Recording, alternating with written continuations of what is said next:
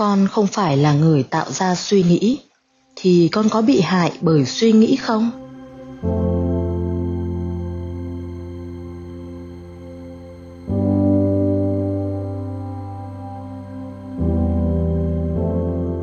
Một bạn hỏi, trước đây khi chưa được thầy dạy phương pháp nhận biết các suy nghĩ và cảm xúc, thì con rất hay phán xét và không chấp nhận được tính cách của mình tuy nhiên, khi bắt đầu thực hành pháp biết, thì con lại thấy có một sự cảnh giác hơn đối với các suy nghĩ tiêu cực. Ví dụ, khi một suy nghĩ xấu xuất hiện, thì con lập tức nhận biết ngay rằng mình sẽ lại phán xét mình đây. Và nó như báo hiệu rằng mình sắp phải chịu đựng một điều gì đó. Thầy trong suốt trả lời, các con khổ vì đều có một niềm tin sai lầm rằng con là thân thể này và suy nghĩ này. Nên khi suy nghĩ đến thì con tin con là người tạo ra suy nghĩ và là người chịu đựng suy nghĩ đó. Nhưng sự thực thì con không phải là người tạo ra suy nghĩ. Bằng chứng là có rất nhiều suy nghĩ con không muốn xuất hiện, nhưng chúng cứ đến con muốn suy nghĩ tích cực. Nhưng các suy nghĩ tiêu cực cứ ảo ảo xảy ra.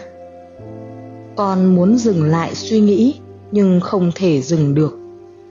Hơn nữa, các con cũng không thể đoán trước được suy nghĩ. Ví dụ, trong 5 phút nữa, không thể biết được mình sẽ suy nghĩ gì. Như vậy, con hoàn toàn không biết vì sao, khi nào suy nghĩ đến rồi đi thì sao con lại tin con là người điều khiển suy nghĩ? Sự thực thì suy nghĩ được tạo ra bởi nhân quả. Đủ nhân đủ duyên thì suy nghĩ hiện ra.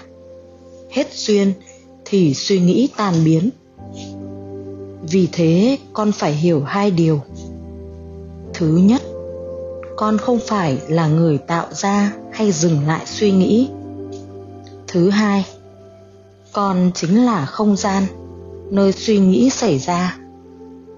Không gian không tạo ra, không dừng lại, hoặc không điều khiển suy nghĩ. Không gian không hề bị hại bởi suy nghĩ. Dù suy nghĩ tiêu cực cứ ảo ảo như thác đổ, thì con hay không gian nhận biết cũng không bị đau đớn, nổ tung hay bị dày vò bởi dòng thác suy nghĩ đó khi con tập pháp biết đủ lâu, thì nó sẽ dần dần gợi cho con có một cảm giác rằng con chính là không gian ngập tràn sự nhận biết. Vì thế, con không bị hại bởi các cảm xúc tiêu cực, và con cũng không cần phải đánh nhau với chúng nữa. Vậy, việc còn lại của con chỉ còn là nhận biết thôi. Nếu con thực hành được như vậy thì con sẽ hết trầm cảm và các bệnh tâm thần khác trên đời.